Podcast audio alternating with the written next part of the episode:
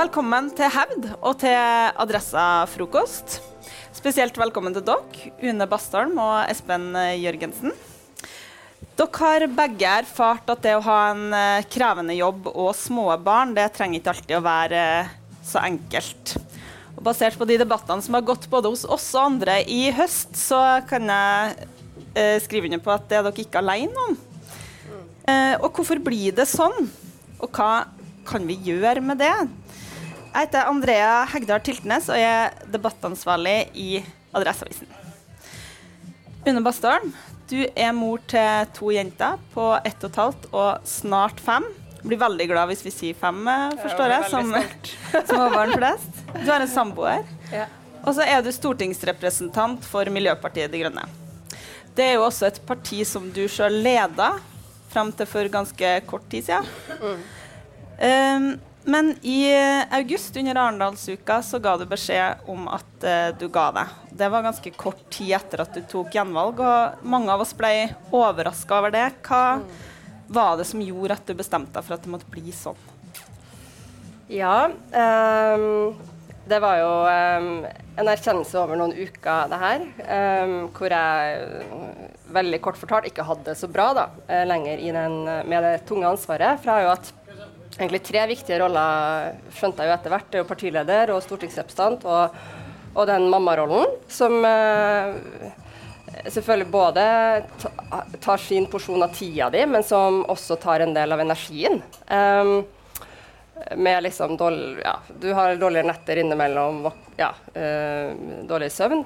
Så, uh, så jeg var jo rett og slett veldig strekt på det tidspunktet hvor jeg eh, begynte å tørre å vurdere liksom, ja, eh, så noe som for meg føltes eh, veldig dramatisk og som veldig høy terskel, det å trekke seg fra hele vervet. da. Og før det så hadde jeg jo, følte jeg at jeg hadde prøvd veldig mye. Både før jeg ble gjenvalgt på landsmøtet i mai, og etterpå så hadde vi gjort både store og små grep. Både sånn eh, ansatt en person som var mer direkte knytta til meg, med, med mer tid da, og ansvar for å liksom følge med på min kalender og tilrettelegge og sånn. Jeg har hatt det før òg, men det var liksom enda mer ressurser til det. Um, også privat, ved at foreldrene mine kjøpte leilighet i Oslo for, eksempel, for å kunne være mer til stede som besteforeldre. Altså sånn, mange sånne ting. Men så kjente jeg etter hvert at det um, eh, Det jeg mangler nå, det er på en måte noe, noe som han eh, altså, Det er egentlig ikke avlastning mer, men det er at jeg må klare, kunne være mer til stede i livet til mine barn. Og det kan jeg ikke delegere bort. At, eh, og det eh, Både den erkjennelsen av at jeg klarer ikke å se nå i løpet av liksom, neste årene at jeg klarer å gjøre Selv om ungene kan ha noen andre til å ta vare på seg, så, så, så klarer ikke jeg å løse det at jeg trenger å være mer til stede i de der små øyeblikkene som kommer med å levere og hente i barnehagen og det der. Eh, I tillegg til at noe som faktisk var ganske utløsende for meg, var jo at jeg så at det, det gikk, her gikk ikke bare utover meg, men det går jo utover partiet som jeg er glad i, og som jeg er leder for. Um, og de nærmeste kollegaene mine. Når jeg ikke er uthvilt og ikke klarer å være forberedt til møter, ikke klarer å holde det tempoet som jeg mener vi burde ha. da. Ja. Um, du sa jo eh, Du har jo nevnt noen sånn grep du har tatt her nå. For du sa i et intervju etterpå at du eh, følte at du eh, kjente deg sjøl såpass godt, og du har vært gjennom tøffe tider før, at du visste hvordan eh, Tror du visste hvilke grep du var nødt til å ta. Men hva var det som gjorde at de grepene som dere valgte å ta, ikke virka, da? Jeg tror jo um, det er for at en, en lederrolle eh, handler jo ikke bare om at du har mange oppgaver som må gjøres, men det er jo et ansvar. Eh, et ansvar som innebærer at du må kunne være sånn nok i forkant. Eh, og kunne være forberedt, og helst kunne ha et litt langsiktig blikk. Noe som uh, jeg mener ikke er umulig i det hele tatt å kombinere med småbarnsfase. men men for meg som, med å være stortingsrepresentant i tillegg og ha mye sånn obligatoriske ting som skal skje i Stortinget, og saker som går i komiteen jeg sitter i Jeg sitter i energi- og miljøkomiteen, så jo, der skjer det også passelig mye for tida med strømkrise og sånn. Um, og klimakrise. Ja.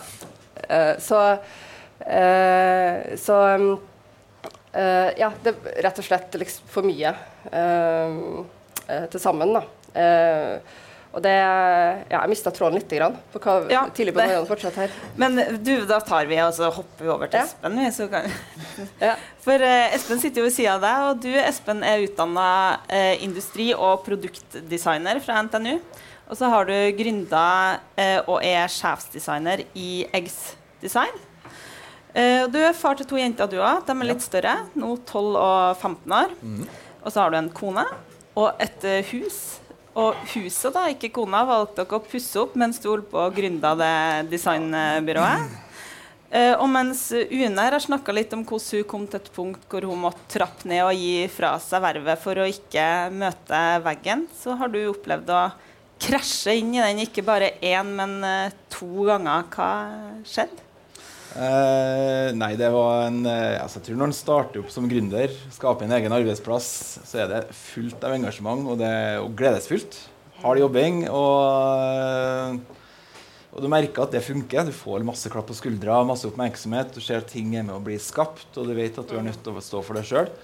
og det fungerer veldig godt i sånn tidligfase hvor en ikke har unger, og en kan liksom brenne kruttet skikkelig. Eh, og Så begynner livet å endre seg litt. Du får et par unger og eh, behov for å flytte. Og så eh, ja, finner du et liten gammelt murhus som skal pusses opp. Og så eh, skal du grinde firma nummer to, og så tror du at den samme liksom, måten å agere på, det som handler om egentlig bare at det kjører på med nok energi og pågangsmot, så løser alt seg, for det har funka før.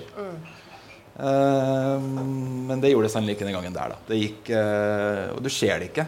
Du, en, en, det, jo mer en, på en måte, motgangen får, så er reaksjonsmønsteret at det handler egentlig bare om å stå på enda litt mer og ta bort alt som ikke er viktig, for å virkelig klare å liksom gjennomføre deg. For det er jo din identitet at du er han som, er, han som drar på og, og gjennomfører. Ja, for hva var det som gjorde at du, da, at du ikke klarte å fange opp de signalene eller bremse ned før det var for seint? Jeg tror du, du skaper en egen virkelighet. Gjør du. Ja. Og jeg tror det er sånn i ettertid jeg tror jeg, jeg tror det er ganske mange som opplever at når du er liksom ferdig med en sånn periode og klarer å få litt avstand til det, så ser du jo at omgivelsene dine som er glad i deg, de på jobben, alle rundt deg egentlig har skjedd det en ganske god stund. Men du har fornekta signalene, og du har fornekta signalene fra deg sjøl. For det er jo en, skal jeg si, det et personlig nederlag òg, når du har venta på at din identitet handler om å være den som, eh, den som eh, Skal jeg kalle bruke ordet supermann, men du på en måte klarer å skal håndtere det. Og det handler jo bare om å jobbe nok, så skal det jo gå. Og, men det, det gjør det ikke. Etter hvert så merker han at han jobber tregere og tregere, og han prøver å kompensere med å jobbe mer og mer. Og Da har det egentlig starta en form for dødsspiral hvor søvnen uteblir, og så begynner grublinga å komme, og så er han uh, ut på sidelinja. da. Jeg tror jeg kjenner meg litt igjen i det med Ja. virkelighet. Fordi at um jeg har også vært en sånn som alltid har liksom, hatt mye ansvar, tatt på masse tillitsverv, jobba masse. Um, og så har jo eh, det å få to barn har jo endra mye. liksom både fokus og, og, og eh, hvor jeg trenger å være til stede, men også tid, da. Uh, og jeg har også normalisert nok, det har jeg tenkt i ettertid, at jeg har normalisert det å være veldig sliten. Uh, og det tipper jeg er ganske vanlig. Uh, og så er det det som jeg syns har vært vanskelig det, Jeg syns fortsatt det er vanskelig, jeg har ikke noen gode svar på det. Men å vite, i hvert fall i den jobben jeg har fortsatt, da, men særlig når jeg var partileder, det der, forskjellen på å vite sånn, hva er en fase, og hva er et hva er et problem du eh, på en måte ikke kan lø, eller som ikke vil gå over? da? Er det, kommer det her til å gå over, eller er det, må du liksom ut av det? Eller må du gjøre noen veldig store grep for å endre det? Kjempeviktig poeng. Jeg tror Ja. at det er også en sånn eh, kommer jeg kanskje tilbake til litt senere, men, eh, men for jeg mener at man skal ikke sky altså Det må være lovt å dra på litt skam for å ting. Så må man en gang iblant stå i det. og Særlig hvis man skal gjøre ting som er ikke mulig å putte i en 8-4-jobb og bare gjøre jobben ferdig, men som krever engasjement. da. Og Det tror jeg veldig mange oppgaver som skal løse fremover, krever. Og da skal ikke være så må man ikke være redd for at, den, at det er lovt å dra på, og det er lovt å kjenne et engasjement. Men det å lage seg noen regler da, for å gjenkjenne at dette er en sunn fase med ekstra god innsats for å oppnå noe, til at det vipper over og blir noe som blir nærmest noe en, som, ja, mm. Du går mot avgrunnen i stedet foran. Det blir vane. da. Ingen pause til å ta seg inn etterpå, for at det hopper rett på et nytt prosjekt og nye utfordringer. Da er en uh, ute å kjøre. Men du, Une sa jo noe til meg når vi snakka før, om at eh, du kom til et punkt hvor du innså at det her er ikke noe som bare jeg må stå i. Kan du fortelle litt om det? Ja, det var jo et sårt punkt. Um, nei, og det har jo For jeg er jo ganske åpen som person, da. Uh, og særlig, særlig de nærmeste har jeg jo hatt. Det har vært løpende samtaler om, om liksom energi, og kanskje etter hvert ganske, ganske mye. altså, jeg, husker jeg også tenkte sånn her ah, og, Til og med begynte å liksom prøve å ha færre og færre å forholde meg til rundt, for jeg var så avhengig av å kunne fortelle hvor mye hvor uthvilt er jeg i dag, liksom. Ja. Uh, sånn, det ble veldig mye av um, kanskje liksom det å jobbe med meg også, da, som handla om det. som jeg tror kan ha vært slitsomt for dem som jobba med meg.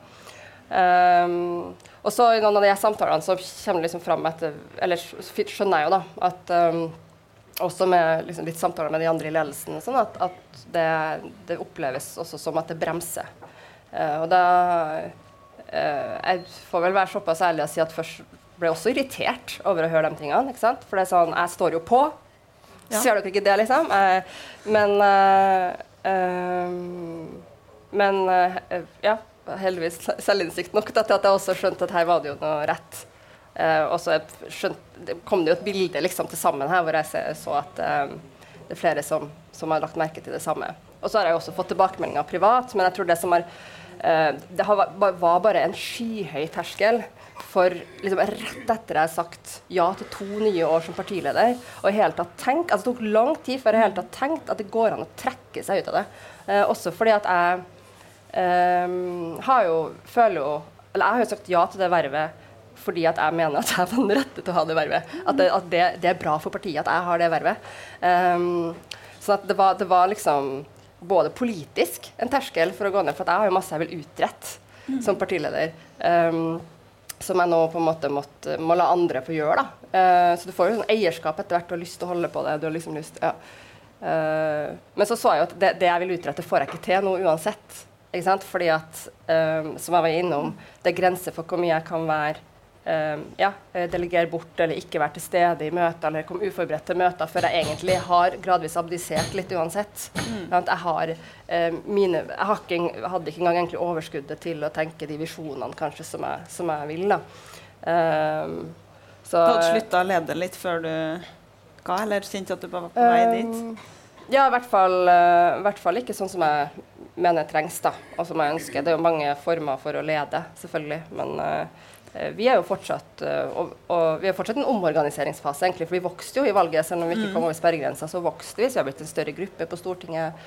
Um, og, så det, det, var, det, var, egentlig ganske mye å gjøre hvor man på en måte trenger å, ja, trenger å være til stede som leder. Og du, eh, Espen, du gikk jo, som du fortalte om i sted, her eh, på, ble utbrent på en sånn eh, klassisk måte. Det, det ble for mye over tid, og det sa stopp, og du klarte ikke å fange opp signalene. Men så eh, skjedde det på nytt, men det var eh, litt annerledes. Eh, og der opplevde du noe som var mer skamfullt og vanskeligere å snakke om. Kan du fortelle om hva det var som skilte de to?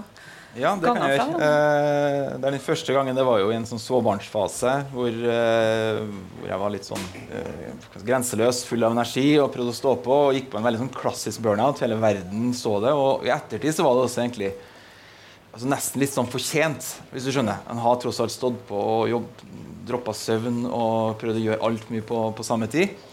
Eh, så det var lett å forklare på en måte den her, eh, både til meg sjøl og til omverdenen.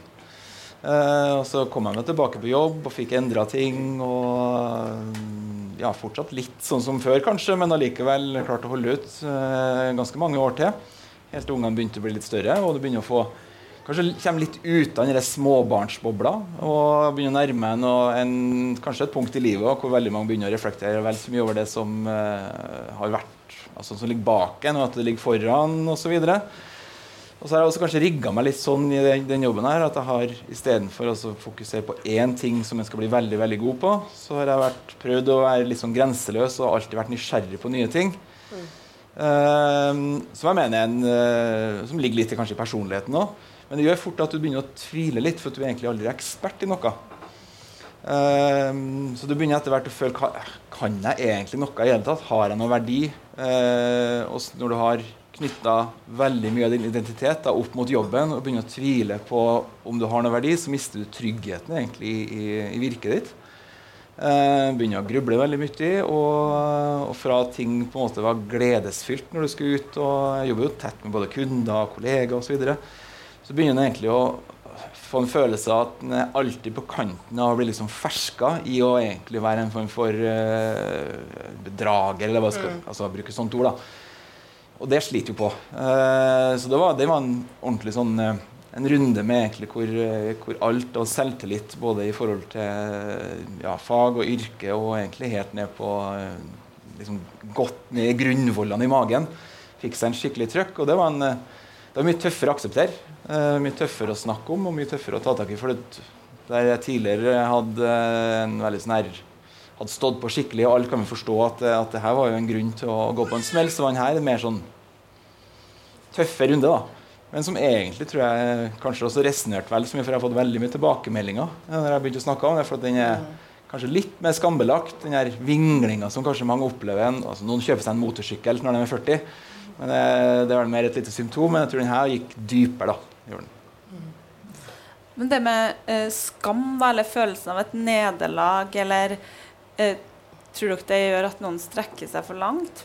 Eller at man ja, det tror jeg. lenger?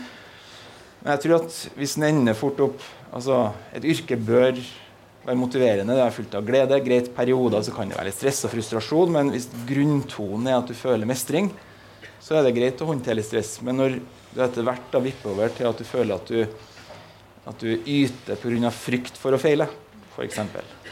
Så tror jeg at du er på, på, vei eh, til et feil sted. Og da må man begynne å eh, tenke seg litt om, søke hjelp og, og kanskje begynne å revurdere litt hvordan en har handla og agert, og, og, endre noen vaner. da. Og det, det, er viktig. Så det er kanskje et signal man kan prøve å plukke opp da, før det går ja. for langt? Hvis du kjenner at motivasjonen her er frykt for å feile, og ikke gleden over å ja. Men den, så er du på feil spor. Ja, men den frykten for å feile den var ikke til stede på den første runden. Så jeg tror en sånn klassisk burnout der tror jeg du maskerer den med adrenalin og pågangsmot helt til det egentlig har gått for langt, og så, og så brenner du bare ut på energi.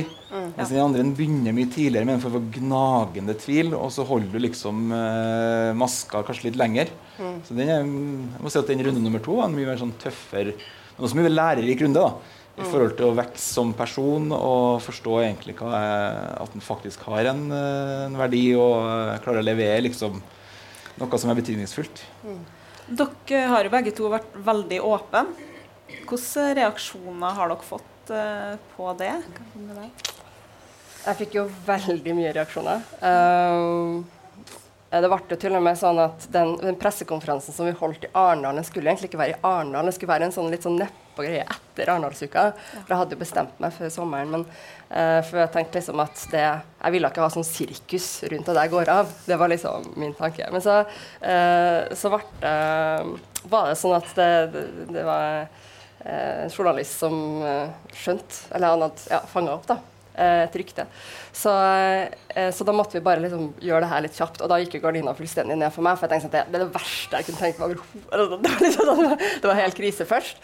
Eh, men jeg er jo veldig vant til det der å prestere i, det, liksom, på kort tid når det virkelig trengs. Altså, det har vært mye av det i den partilederjobben. Sånn at, så jeg gikk jo fort over i sånn handlingsmodus, og da rigga vi den pressekonferansen og sånn. Og så hadde jeg heldigvis tenkt ut veldig mye Det her var veldig gjennomarbeida, fordi jeg bestemte meg før sommeren. og så ja, så jeg hadde god tid liksom, til å tenke ut hvordan jeg ville formulere meg. sånn. Uh, men poenget var at uh, det var jo egentlig noe av det beste som kunne ha skjedd. Uh, for meg har jeg, har jeg, tenkt i ettertid. For meg terapeutisk, egentlig, fordi at jeg fikk så utrolig mye tilbakemeldinger pga. den sjokkbølgen. Og ikke bare tilbakemeldinger til meg, men det er jo masse folk som har liksom skrevet da, om både egne historier og hva vi bør gjøre politisk og i arbeidslivet for å tilrettelegge med for at småbarnsforeldre um, kan ha det godt i jobben og kan ha ansvar i jobben. Uh, uten at man, man må fortsette en sånn illusjon om at man skal prestere like mye i tid uh, og energi på jobben i absolutt alle faser i livet. Og småbarnsfasen er jo veldig lett å kjenne seg igjen. Uh, men jeg vil tro også når du har et tungt omsorgsansvar f.eks. For, for foreldre etter hvert, eller det kan være andre ting i livet som gjør at du trenger å ta det litt roligere i perioder. Sånn der, det er bare skjønt at Her har vi som samfunn svikta i å sette ord på noe som er veldig vanlig. Og jeg begynte Uh, og tenker at dette er egentlig et ganske stort folkehelseproblem uh, som vi på en måte ikke har helt tatt for oss. Uh, fordi vi har Og jeg tror kanskje for jeg kan si for meg som kvinne så har jeg syntes det har vært vanskelig kanskje å Eller jeg har kjent veldig mye da, på hvordan man balanserer opp mot å ikke på en måte svekke legitimiteten til oss småbarnsforeldre i arbeidslivet. Når jeg sier at ja, det er jo en slitsom fase. Det er ikke sikkert vi kan på en måte gi fullt så mye, i hvert fall ikke på samme måten. At vi må sette noen grenser. Fordi vi har jobba så hardt, da. Mora mi liksom, jobba så hardt uh, for at uh, vi uh, damer skal kunne ha de samme posisjonene. Og jeg har jo vært opptatt av at jeg skal kunne ha den posisjonen også som småbarnsforelder, da, som leder. Og så, og så er man redd for å ødelegge liksom, litt det, det, det rommet, da. Eller gjøre arbeidsgivere mer skeptiske kanskje til å ansette ja, det er jo allerede nok av det. på en måte.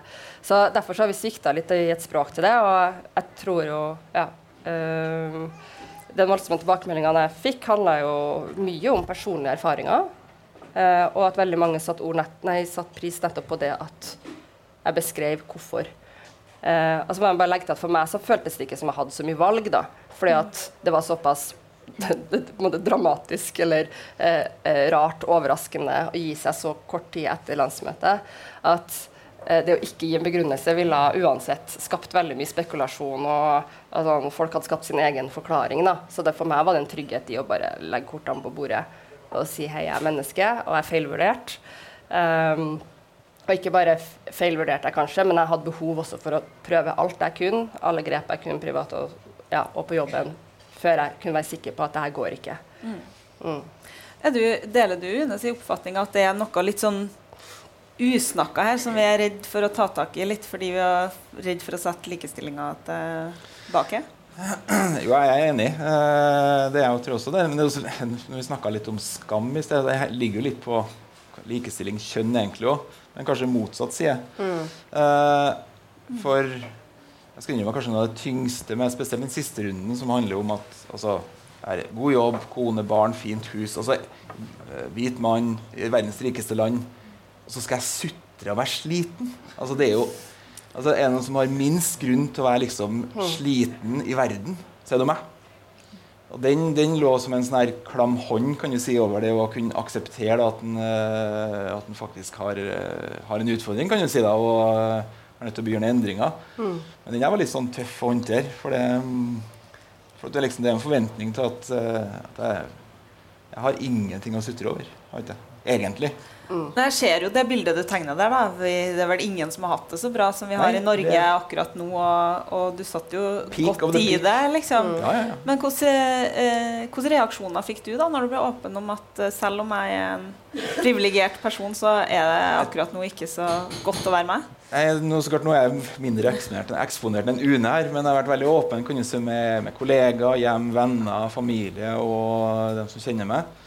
Og en merker at når en, når en våger å åpne seg rundt sånne ting, så får en jo veldig mye Så hører han til ganske mange andre også, som tenker i de samme banene. Kanskje de ikke har dratt det så like langt, men at det, altså, jeg tror uavhengig av egentlig hvor privilegert i gåseøynene en egentlig er, da, så, eh, så, tror jeg at det som foregår på innsida, det, det, handler, det er litt frikobla kan du fra den, den delen av livet.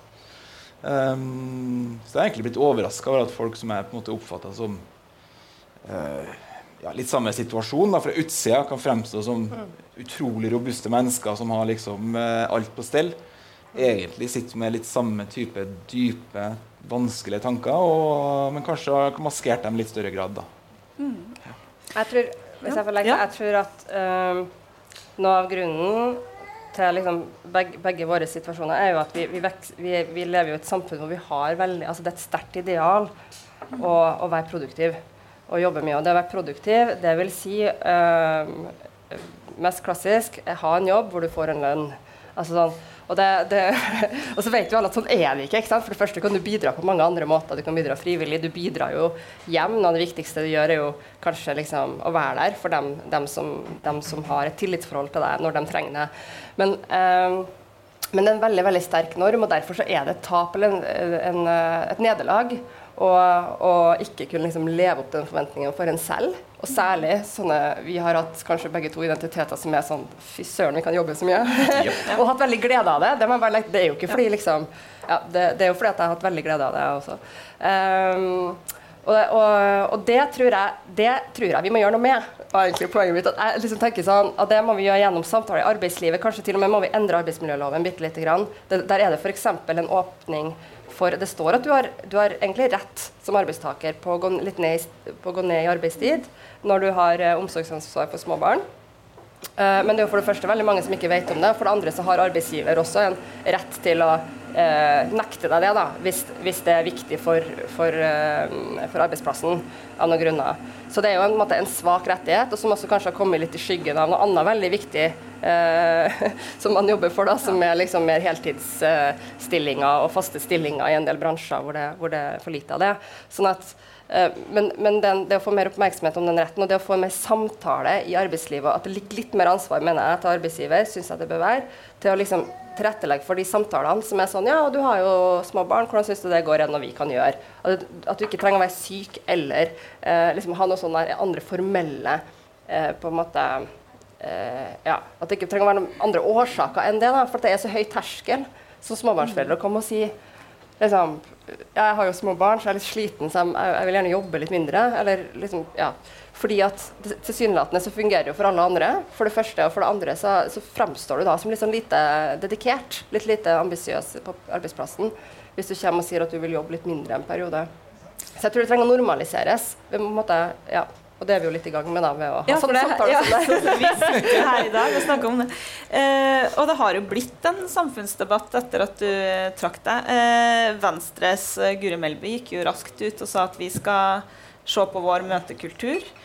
Um, og det er flere som har skrevet i debattinnlegg og kronikker om det her. Men uh, hva, uh, hva andre sånne konkrete grep tenker dere at arbeidsgivere bør gjøre da, for å tilrettelegge bedre for for arbeidstakere i småbarnsfasen? Jeg begynner. Du begynner. Ja, jeg kan jo si at jeg sa jo litt. Ja. Um, og så er politikken et litt sånn liv i seg sjøl. Uh, eh, så der har jo jeg jo blitt uh, Jeg tror det er veldig viktig at alle kommunestyrer og fylkestings gruppa, eller fylkesting da, har diskusjonen om eh, møtetid og når man legger det. Altså Det å legge det til dagtid vil jo gjøre at det konkurrerer mer med arbeidsplassen. Så, det, så jeg vet en del kommunestyrer diskuterer det her nå, og det er faktisk to kommunestyrer i Norge som har vedtatt eh, dagtidsmøter istedenfor kveld eh, etter jeg gikk av. Og da hadde ikke diskusjonen begynt etter jeg gikk av, da hadde det vært en diskusjon som gått i mange år, men flertallet bikka etter, eh, etter debatten, da. Um, etter jeg gikk av.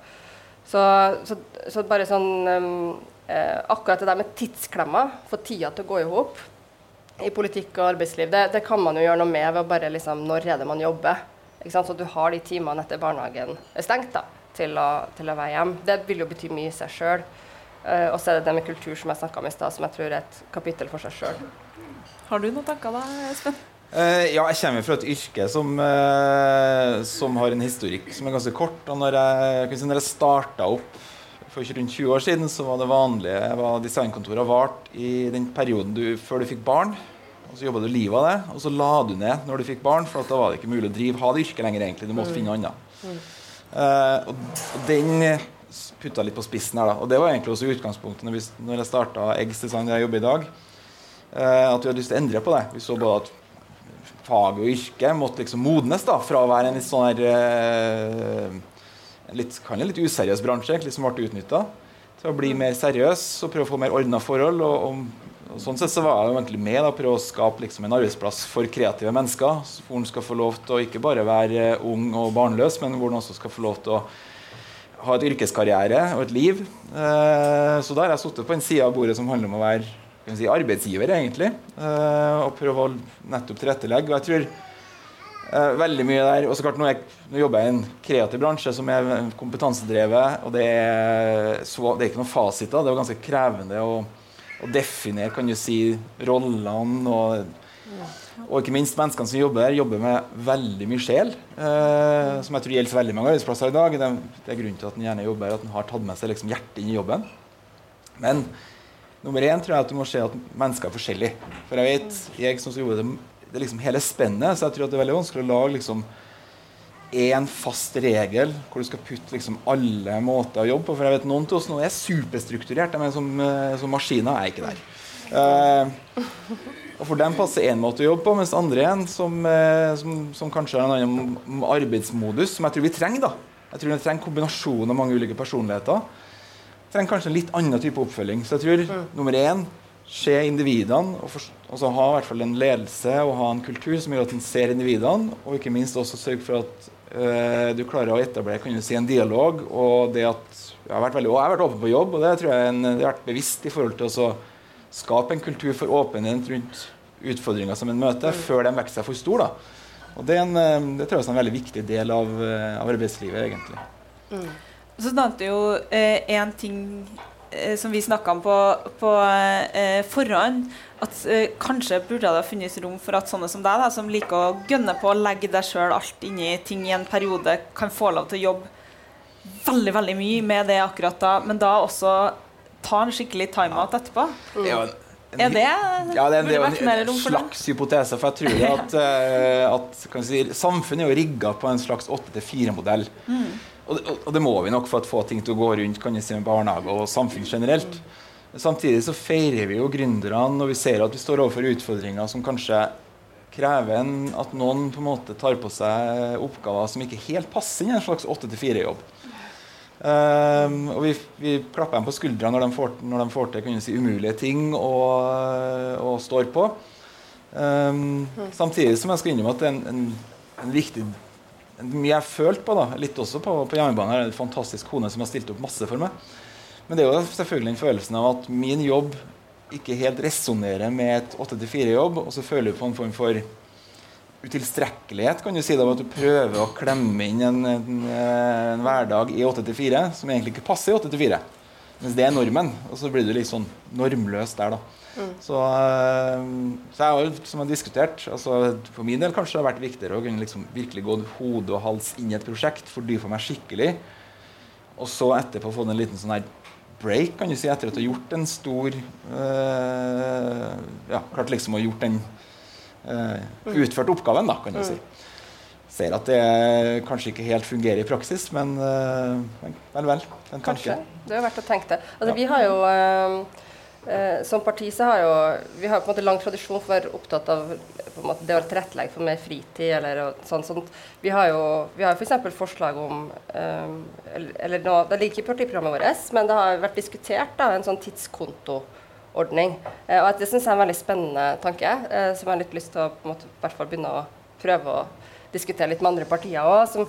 Um, og da må man jo ha med arbeidstakerorganisasjonene og sånn på det, sånn er det jo. Men, men hvor man på en måte kunne ha tilrettelagt for at man i perioder av livet jobber mindre, og så jobber man heller litt mer i andre perioder av livet. Uh, og en av grunnen til at jeg tror det kunne vært smart, at jeg ser liksom at veldig mye Jeg begynte å kalle 30-årene, som jeg sjøl er i nå, det føles som det er sånn peak press. Altså det, sånn der, det skal liksom være det makser på alle fronter, pluss at du liksom altså det skal jobbe masse Du er liksom der hvor du på en måte egentlig har litt valg om oppover i karrieren eller stoppe. Du har, eh, du har jo ungene som ofte da eh, er i en alder hvor de trenger mer omsorgsansvar. Um, og så har du i tillegg liksom, du, du, har uh, fortsatt ganske høyt lån, for du har ikke betalt ned det ennå. Uh, men du, du har, når du har fått unger, så har du behov for mer plass. Du har liksom, ja, mye greier. Uh, mens det er liksom når folk har passert 60, at du får en ekstra ferieuke. Når du er ferdig med å betale ned lånet og du ikke har små unger. Er, det, er noe sånn, det unner jeg jo noen som er over 60, men hvorfor unner vi ikke det? Eh, småbarnsforeldre også. Så det er faktisk et forslag vi har da, med en ekstra ferieuke. Um, men jeg mener i tillegg til det, så den der tidskontotanken, den syns jeg er, er spennende. Men hva er Jeg skjønner ikke helt hva Da vil jeg si at jeg jobber altså sånn som uh, vi begge har gjort, jeg jobber sjukt mye. Uh, men så har du på en måte et tidspunkt der i, i, arbeids, sånn, i din, ditt arbeidsliv hvor du kan, du kan, velge å gå ned i stilling, og så kan du ta det opp igjen. Så det må jo på en måte være reflektert i pensjonsregelverk og alt, da, sånn at du på en måte ikke taper på det, men at det, en, eh, at det blir en mer Det kan jo gjøres kjempeformelt, eller det kan gjøres som en valgfri ordning. på en måte. Det bør jo være valgfritt. Altså, folk har jo ja, for Da sikrer du det som er snakk om at kvinner går i pensjonsfella når man går ned til 80% når barna er små. Ja. Altså at du slipper det. Ja. ja. Og det her går jo an, mm. Jeg tror det går an å løse på mange ulike måter, men det, det viktigste er jo at du på en måte ja, ikke taper på å gjøre noe som egentlig kanskje ganske mange kunne hatt behov for. da, i hvert fall Hvis du i utgangspunktet har fast stilling og 100% og du har råd til å gå litt ned eh, i den livsfasen. ja. Men så tenkte jeg på en annen ting òg. At uh, um, Vi lever jo i et kjempebra samfunn, det har vi vært uh, innom før. Vi har en velferdsstat som uh, tar vare på oss. Og mange vil jo si at det fins jo ikke noen plass i verden hvor det er bedre tilrettelagt for å ha jobb og barn enn i Norge akkurat her og nå. Tror dere noe av det presset som man kjenner på, også kommer like mye fra innsida? Oss sjøl og våre forventninger, eller til hva vi tror verden forventer av oss, da, mer enn hva omverdenen faktisk forventer av oss. Jeg personlig heller jeg mot uh, hva var det siste? Jeg mener det, det kommer fra innsida. Jeg tror uh, altså, Det hjelper veldig selvfølgelig å sørge for at forholdene rundt deg Og det handler om åpenhet. Altså, da, da, kan du sørge for at de rundt deg som tross alt er glad i deg, ønsker alt vel, kan prøve å tilrettelegge og hjelpe deg. Men i bunn og grunn så er ditt eget ansvar å endre. For det, jeg tror at veldig mye av de eh, grunnen til at en kommer i denne typen situasjoner, er for at en har vent seg på litt feil handlingsmønster, litt feil tankemønster. Og en er nødt til å bryte noen normer og regler sjøl, og så kan en få støtte fra dem rundt seg. Det er helt greit. Men, eh, selvfølgelig så henger det jo sammen med også litt hva skal jeg si, hvordan samfunnet utvikler seg, hvordan forventningene og, og ikke minst også arbeidshverdagen utvikler seg. Um, synes jeg, veldig interessant det med fleksibilitet, som vi snakker om i dag. Mm. Som, uh, som en ser, Jeg leste litt om digitale nomader forleden. Og den, den neste generasjonen du egentlig ønsker å uh, ha et helt glidende overgang mellom jobb og, mm. og, fritid. Og at det der skal være liksom ikke noe arbeidstid lenger. Og ikke noe fritid, men totalt glidende. Styr din egen tid sjøl. Kanskje den funker for neste generasjon, men uh, jeg er litt usikker på hvor, om det er en det krever i hvert fall at du er ganske bevisst da, kan du si, på innsida i forhold til å klare å mestre en sånn her type ny arbeidshverdag som jeg ser flere og flere syns virker forlokkende. da. Mm. Mm. Men du har jo også sagt noe om det der med å sette grensene. Du, man strekker seg langt fordi man tror at det her forventes av seg. Men så ja. når, når, du har begynt å sette noen grenser, så hvordan har du fått negative reaksjoner da? Nei, selvfølgelig ikke. Nei. uh, jeg tror det Nummer én er jo at du må En tror jo det at når en setter ned foten litt og skaper litt, prøver å sette litt tydelige rammer for seg sjøl, og uh, at du da skuffer omverdenen. Og, uh, og så klart en er jo jeg setter jo pris på å få klapp på skuldra, og en har lyst til å være si, service-minded og, og hjelpe dem som søker hjelp, og gir en tillit. Um, men det er han selvfølgelig når, når han begynner liksom å prøve å sette ting litt mer i struktur, da, og si kanskje nei til ting òg, så det er ingen som protesterer på det. Så, um, så det sitter nok mye mellom her, gjør det. Mm. Mm.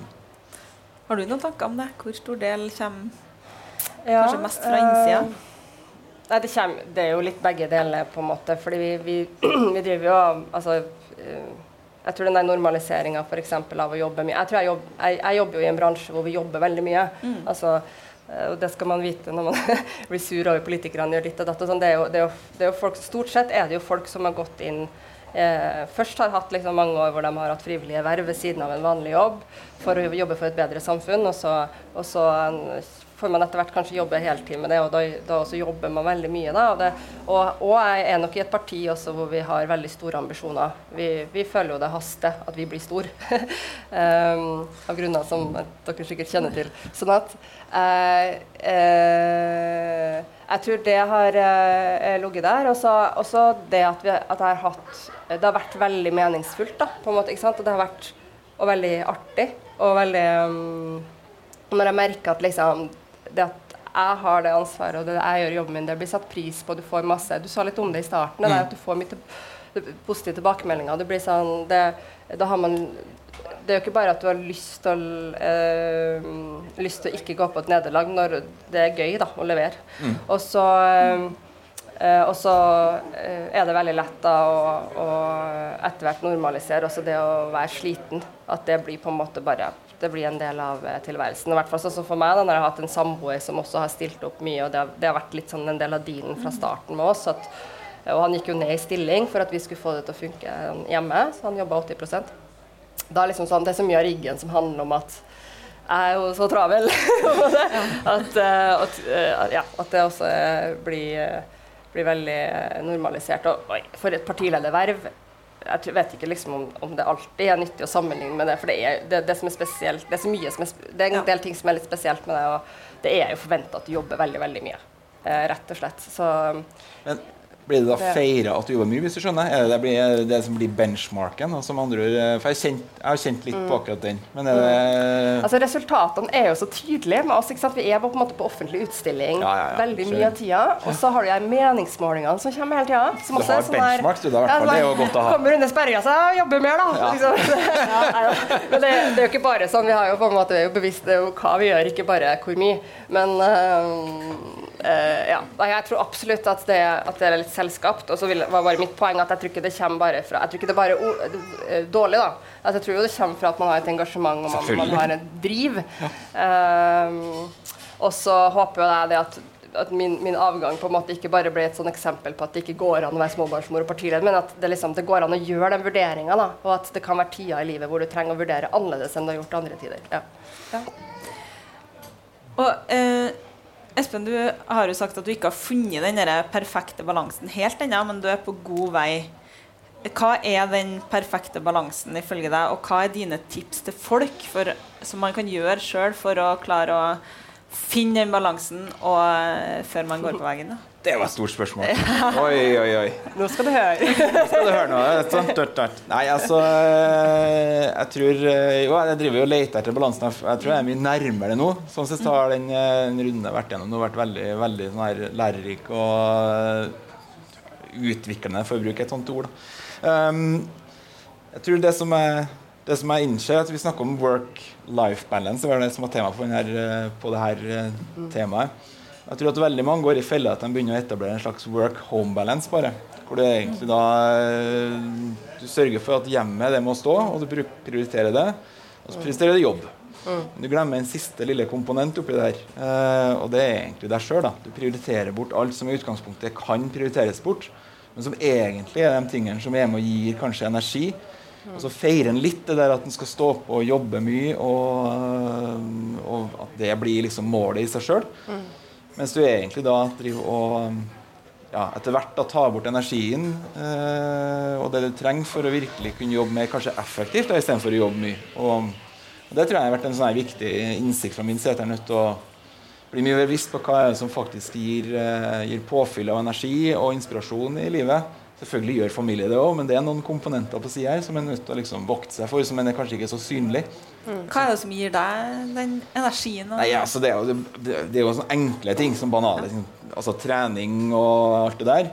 Men så er det jo en del Jeg, Jeg syns det er artig å være på sjøen. Så jeg har en båt som jeg driver og pusser litt og, og koser med. Og, og begynner å prøve, prøve å bruke litt mer tid med venner. Og, altså, det er egentlig ganske vanlige ting, men når en, eh, når han har et yrke hvor han har liksom kjørt på litt vel hardt, så har han gjerne prioritert alt det der bort eh, i ganske mange år. Særlig gjennom en småbarnsperiode, da, hvor han blir tvingt nesten eh, til å gjøre det. Så jeg tror det å, å forstå det at du er nødt til å ha noen, eh, noen energiinput, og at det er viktig, og at det faktisk gjør at en klarer å ha et både bedre liv og også gjør det bedre på jobb, eh, det tror jeg har vært en, eh, en liten nøkkel. Enn du, kjenner du deg igjen i det? Ja, syns det var godt sagt, det der med work-life og work-home. Um, man trenger jo uh, man trenger jo tid Det vet vi. Mennesket trenger tid til rekreasjon. Um, i, liksom, I løpet av en dag, eller i hvert fall i løpet av en uke, så må det på en måte være nok. Der må det være en balanse. Uh, og så um, er det jo veldig individuelt hva som gir rekreasjon. Um, og, og for noen så er det jo, man, kan man også gjøre ting som gir energi, så det betyr jo ikke nødvendigvis å ligge på sofaen. Um, og så er det med søvn kjempeviktig i seg sjøl. Uh, det vet, vet vi jo mer og mer om, liksom, hvor viktig det er uh, for å håndtere alle andre situasjoner. Uh, også det, liksom de som er mer en påkjenning. Da. Men så vil jeg også si at jeg tror det er en balanse der for at ikke for å gjøre det vanskeligere å finne balansen, for vi kommer enda en balanse, men, men sånn, vi har behov for å altså jeg tror mennesker både har behov for å strekke seg, eh, men også det å strekke til. Ikke sant? Så det å liksom eh, Og for min del så har det på en måte helt konkret uh, Jeg prøvde i hvert fall. Jeg føler fortsatt ikke jeg lyktes helt med det, for jeg har ikke nok respekt for den der egentida å sette inn i kalenderen.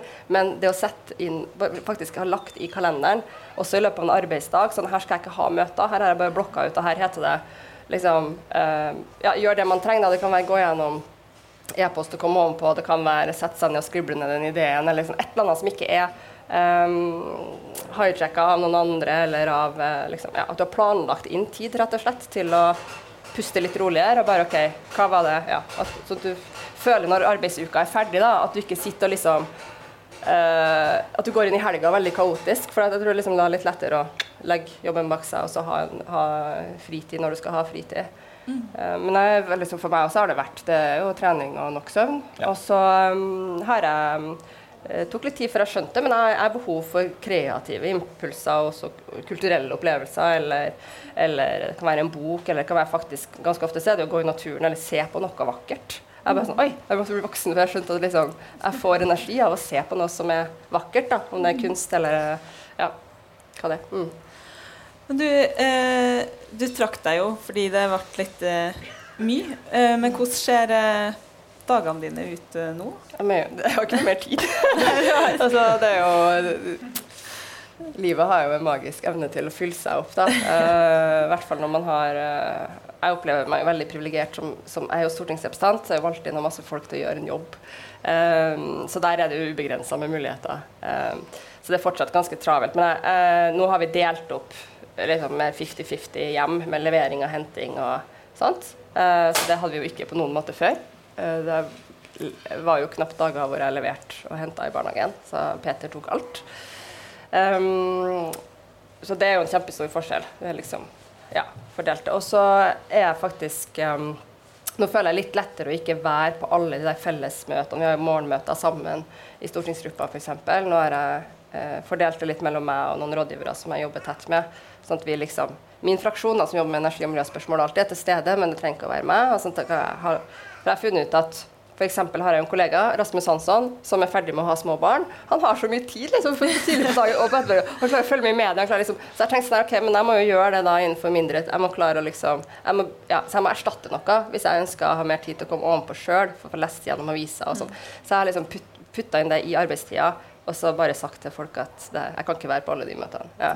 Men det er litt lettere nå når jeg ikke har det ansvaret for å, for å være leder, da. Så litt lettere, men fortsatt meget travelt. Ja, Eh, det vil jeg si. ja. Men eh, også på hyggelige måter. da. Mm. Bra. Tusen takk eh, skal dere ha for at dere kom og delte om det her eh, med oss.